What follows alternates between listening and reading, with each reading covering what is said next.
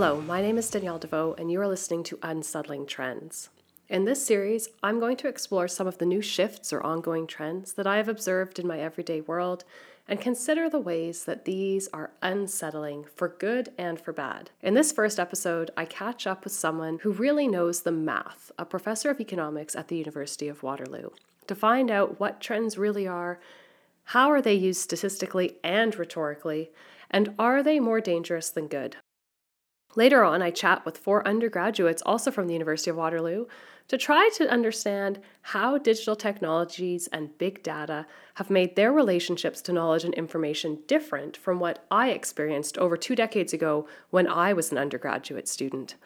Really, I want to get to the bottom of my burning question how come my students aren't writing notes during my classes anymore? Thanks for joining me this week. Let's get straight to my feature interview. This is a conversation that I had with my friend and colleague Anindya Sen way back in the summer of 2020 when we were really trying to get to grips with how to make sense of all those unsettling pandemic trends we were watching on the news every night. Dr. Sen is a professor of economics at the University of Waterloo, as well as the director of the Masters of Public Service program. Thank you so much for taking the time to be here. Oh, my pleasure. So, the theme of this radio show is unsettling trends. And I have to say, in 2020, over the course of 2020, I have probably seen more trend lines than in the entire rest of my life. It was a big trends year. There's always a graph on every nightly news, and it always has this big, scary trend line shooting up into the sky. But I think, you know, as a member of the public who doesn't have significant statistical background in terms of my training, these trends can be misleading to people because they look kind of big and intimidating and scary. So, can you provide a little bit of context? You know, how do we define a trend? How do we know when something is a trend? And what is it being used to explain to people? What is the explanatory power of understanding what a trend is? What I think a trend is, and this is just from my perspective. So, the perspective which I like to bring is my training as a teacher and a researcher and how I explain to my students. And many of my of our students have uh, no prior training in statistics before they enter the Master Public Service program. Adopting that type of strategy is is useful because we can speak in general terms. And I think it's important to speak in general terms because of, as you alluded to, the trends which we see in society today. What my understanding of a trend or how I define a trend is a dominant pattern in data, something which is persistent and robust and stable. I think that's the easiest way to define a trend, in, in my opinion. So the way you try to detect a trend is that you look at trends over time. I mean, that's how I start my research. So, for example, when you look at, say, climate change, or you look at the consumption of fake news by society, is that a trend? So, let's start off with climate change. Climate change is more or less easy in the sense that you have temperature variability and that's not the only measure of climate change, obviously, but it's an easy way to start when you look at global warming. So, what you do is that you look at trends over time and try to understand if the planet is heating up. And it's interesting because if you stop a trend at a certain place, you can get a skewed answer. It can fit what you want to believe. My point being is that when you're looking at a trend, the lesson out there is that the first step is to define a variable which can objectively measure what you're interested in. And then what you have to do, you have to look at the trend over a certain length of time. And you can't really put the trend in terms of a specific time length. Uh, when you think of global warming, obviously you're looking at centuries. On the other hand, when you look at COVID cases, it's been on a daily case for the past year. You, there are some nuances there. There's no kind of textbook you can use but you have to use your common sense in terms of what is an appropriate time period to make sure you get the whole big picture and unbiased perspective. And I think that's what our training is, whether we're a social scientist or a humanist, that when we look at information, it has to be, the sample has to be such that it's not skewed to a particular outcome. It is objective. You start off with a trend. So we talked about defining it in terms of a specific variable. And let's switch to the example of the consumption of fake news what you'd want is data. If you had the golden data set, it would be looking at the amount of hours of news consumed, and it can be from any platform. It can be from TV, it can be from the internet, it can be from your phone, But then, if there's some objective way, then to say that of all this content, uh, which content is clearly fake news? Imagine you could do that. So if you did that, what you do is that you look at not only the proportion of people who are consuming a bit of fake news over time, but then how much each person consumes, the magnitude of consumption. So, if, for example, you spend two hours a day on the internet, when you started off eight years ago, 10 years ago, you see that people, for entertainment purposes, or maybe they found it appealing for whatever reason, they spend 10 minutes out of two hours. But over 10 years, if they're still consuming two hours, or even if they're consuming four hours now, how much of the four hours is towards fake news? What you have to do is that you have to control for other factors. When you think of fake news, it has to be a proportion because people just be consuming overall news content more. So you have to control for that. So, my point with that example is to emphasize that when you try to understand what's going on, you should never restrict your analysis to the trend of a single variable. What you need to do is you need to kind of dive deeper in and understand that this trend which you see could be because of a factor you believe to be true. On the other hand, it could be due to something else which you don't observe. And therefore, you have to do your best to try to control for other factors before you go on to deriving any inference. Yeah, so and I think the this tension that you're touching on and I think it gets back to that whether you're a social scientist or a humanist, there is something really important about understanding how trends are being used. And you've really illustrated well that there's methodological rigor to how you use these things and it can't just be looking at one data set and this was you know we saw this in the covid numbers where you just see these raw numbers and see the spike going up but then when it's broken down to per 100,000 you know that's actually the important number because that allows you to compare across jurisdictions and over time in a really systematic way. And i think there's sort of another issue with trends and the power of trends in terms of how the public feels about them. So on the one side there's the mathematical trick. If you can strategically pick which thing you're looking at and you can skew the, what the trend is telling people in that way. But there's also just the rhetorical power of calling something a trend. So i think a lot of times eh, when we talk about trends publicly or in the media, we don't necessarily have the mathematics to back up that it is, in fact, a trend. People are just sort of using the word trend rhetorically to convince people of something or maybe to frighten them. And, and we see that a lot with so called unsettling trends, where we pick something that we think is scary or problematic and we call it a trend and we don't need to prove that it's a trend in some way. So I wonder if you could talk a little bit about the rhetorical power of calling something a trend and some of the ways that it can be a tricky concept when it's being used publicly to convince people of things.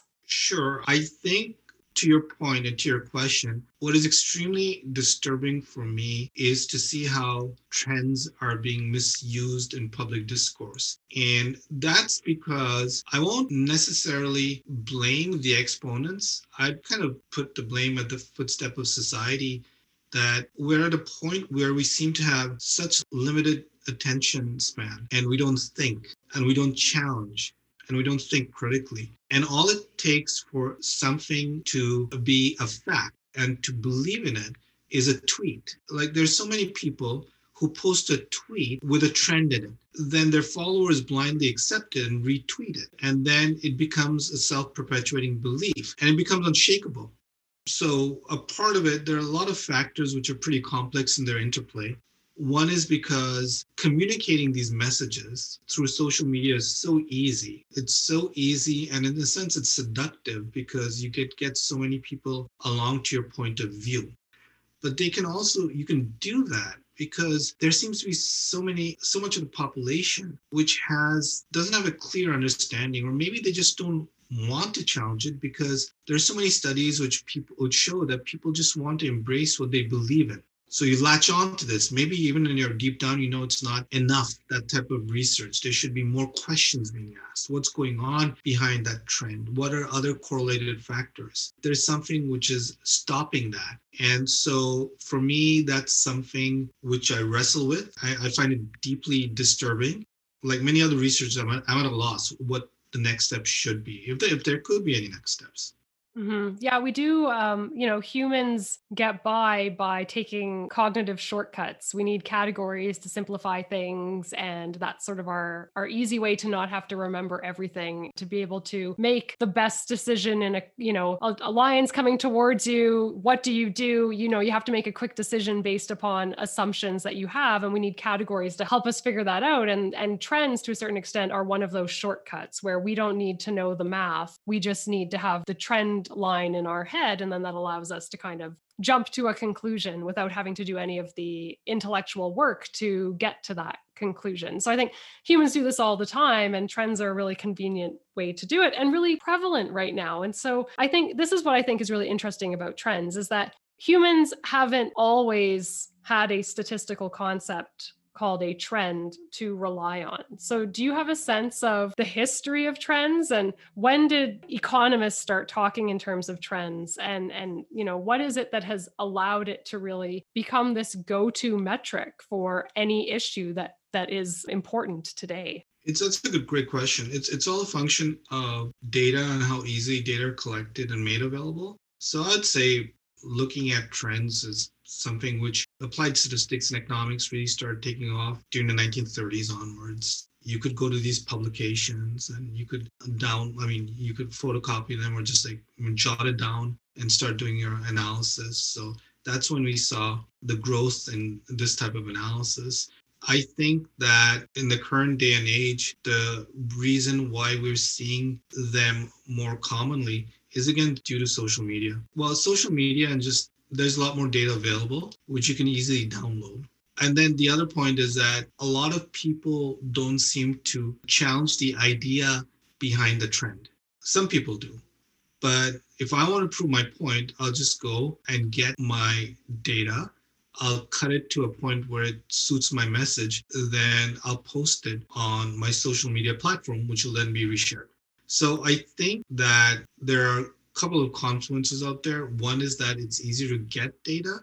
The other is just easier to manipulate and share the data. And there's an automatic kind of gut reaction. Well, if this person's showing me this trend, it's got to be true.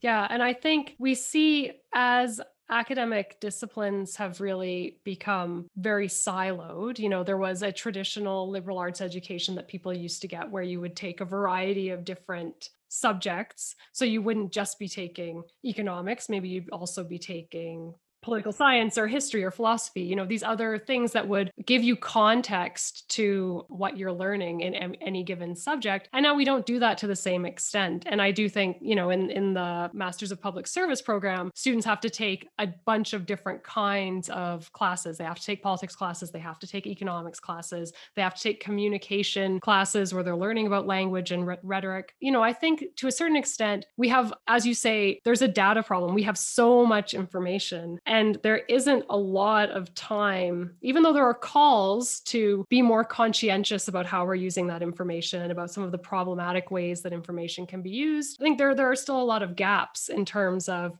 people having the right kind of education to allow them to engage effectively with with that information. So you know is there maybe is this an education problem that we we've done a good job of sorting undergraduates into their majors but maybe we've gone too far that do we need to go back to giving people a more well-rounded education that also involves engaging with the humanities or with social sciences if that's not your field I'm a big advocate of that.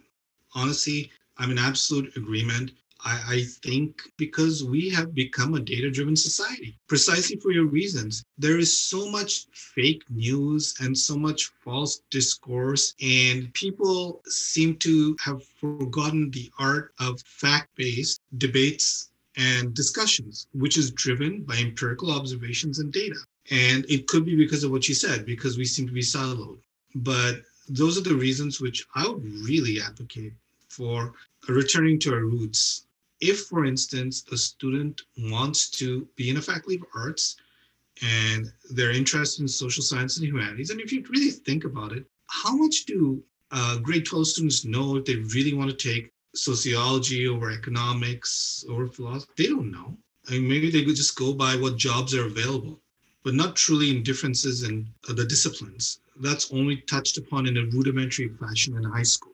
So if you had that type of those type of options in the first year, first year and a half, then students could specialize. I think that would be great. But I'd honestly include a course on data understanding, right? Don't even call it statistics. Okay. What are data and data understanding? Something of that sort. Um, I include that as being mandatory training in all universities. Mm-hmm. Yeah, that's so interesting. The word statistics frightens people so much. But, you know, if you framed it in terms of like understanding big data or, you know, as you said, data management, it rhetorically does something else to people. A lot to think about in terms of whether or not we can even keep using trends. You know, are trends tarnished? Are we, are we, should we be frightened of, of trends? Should we be suspicious of them? You know, given that so many of us are not in a position to be able to really validate the trends that we are being inundated with. Are trends still useful in terms of communicating to publics, or, are they just irreparably dangerous? No, I think that trends are vital. They're a vital part in our societal discourse. And I think the key thing is trying to understand what their limits are and how they can be used. But I think that, especially in today's society where you have facts being uh, manipulated and people just not accepting something, if you throw away data, then there's really nothing which is a platform. I think data are a platform for facts, which becomes knowledge. And that leads to a more efficient and a more useful and all encompassing um, discourse between different segments of society. So I'd argue the exact opposite that we need to know, understand how to use data properly or kind of educate people on how it should be used, but really push trends and data in terms of conversations. I think that is key. And never making sure that when you look at statistics, people never question public statistics. I don't think I've seen a lot about that, a lot of that. People may not like government, but when you have standalones to the school agencies, I still haven't seen people say, well, that's fake data, it's created by the government. I haven't seen that. Um, I've seen differences in how the data are interpreted. And so, another great anecdote is that when you looked at the American presidential campaign, you kept hearing the news from the Trump team that look at our economy before the pandemic, it was phenomenal. It was the fastest growing economy with huge spikes in employment rates. But if you look at that trend, that trend actually started during former President Obama's uh, second tenure uh, towards the end of his first one.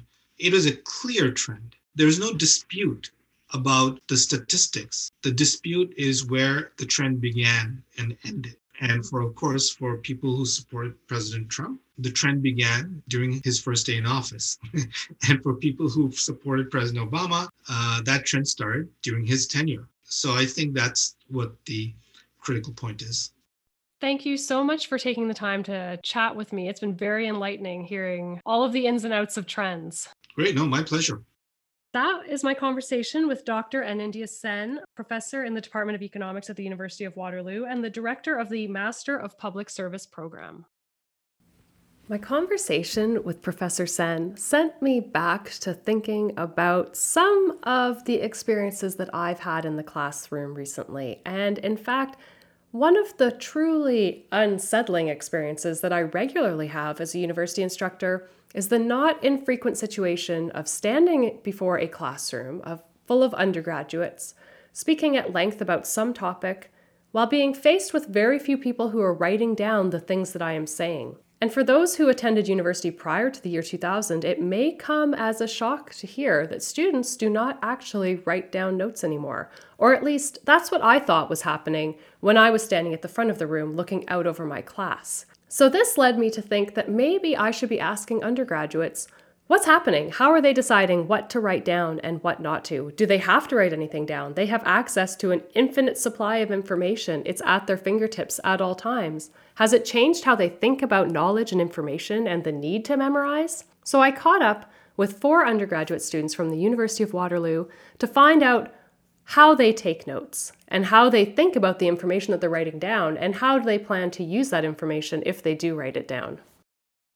Hi, my name is Natasha. I'm in my fourth year at the University of Waterloo and I study economics and business. My name is Vicky, and I'm a third year student at the University of Waterloo, and I'm studying mathematical economics. Hi, my name is Lydia, and I'm a second year student at the University of Waterloo, and I study business and speech communication. Hi, I'm Isabel. I'm a first year art student at the University of Waterloo, planning to double major in gender and social justice and speech communication. I usually take notes with the final exam or the midterm in mind. Most of the things we're tested on are definitions or concepts. So, your definitions are rote memory, they're usually on slides or on textbooks. Um, so, writing that down for the first time in class and then reviewing your notes after class and then reviewing it right before the midterm helps you remember it. So, my purpose, I guess, in note taking is, is to remember what I need to know for the final. So my note-taking approach like usually revolves around what kind of assessments are in the class. If there's going to be like exams, then I will write notes throughout the semester. If this course only has essays and no exams in it, then I probably won't write notes because I can just refer back to the lecture content later on. So for me, it really depends on the course I'm taking. Some are very uh, conceptual, and some are like mathematics, where the teacher writes on some sort of whiteboard. I usually copy down so I can follow along. Whereas um, if there's courses about like conceptual or theory courses, and they have PowerPoint slides, then I usually just follow along with that since I started university in the pandemic and everything's been online, I feel like that impacts a little bit how I take notes because I know that I can always go back and access all of the PowerPoints afterwards if I do need to. But I tend to take notes from the main points on the PowerPoint or that were mentioned when the prof is talking about the content, if there was something that wasn't in the PowerPoint, but that seems like it was stressed a lot and would be important. But sometimes I'm a little more flexible and don't write everything down because I know that if I really need to, I can go back and look over it again. I will only handwrite notes. I just don't enjoy typing out notes, and I feel like I don't retain anything when I type out notes. I prefer to handwrite everything, but I do find that when I am writing notes that I'm really not absorbing the information. Eh, so I do prefer to just sit and listen if I can. So I take notes um, exclusively by hand in class. Then I type them up afterwards because I have terrible handwriting. Historically, I have always written notes by hand. Anyways, it helps me remember what's happening and retain the information. Though I do kind of understand what Lydia is saying. I also sometimes find that if I try and write down too much stuff at once, I kind of zone out and forget to keep listening when I'm trying to finish what I was writing about the last point. I would say where I've had to take the most notes have been a couple speech com classes I've taken where they don't use a PowerPoint and the information you receive is simply in lecture. And I find my difficulty with taking notes there is I think I should put everything in my notes and I don't have the trust in myself to know that I'll remember that if I just write down a concept, I'll remember what was said because I was learning in that class. So I, I think just that that's something, um, I guess, not completely note taking, but just remembering the concepts and knowing that notes don't have to encompass everything, even if you can't look it up later. Yeah, I think I don't have a ton of classes that are necessarily as note taking heavy. A lot of the content that I have is more idea focused, but there's definitely a few where there are some dates and names that I'm expected to remember. And it's hard sometimes to going through, remember to write those down because they don't stick out to me necessarily as the most important thing if I'm looking for what the ideas are. So sometimes I find that that's a little bit tricky to make sure that I'm focusing on what the prof is looking for on the tests, not what I personally think is the most valuable information and most potentially applicable to my studies. Yeah, I also find that math classes are um, the most note taking focus, and um, professors would usually just keep writing on and like. Um, because there's a, a limited amount of chalkboard, they would have to erase the whole board, and I would have to copy it down quickly. And um, sometimes, because I'm rushing to take all the notes down, I, I find myself not being able to comprehend everything. So I usually review my notes afterwards once I've copied them all down. When you can explain something to another person, it becomes part of your intuition. Uh, when you're discussing something versus writing it down, it, it feels like you're just copying it down for review later. So then you can discuss it later.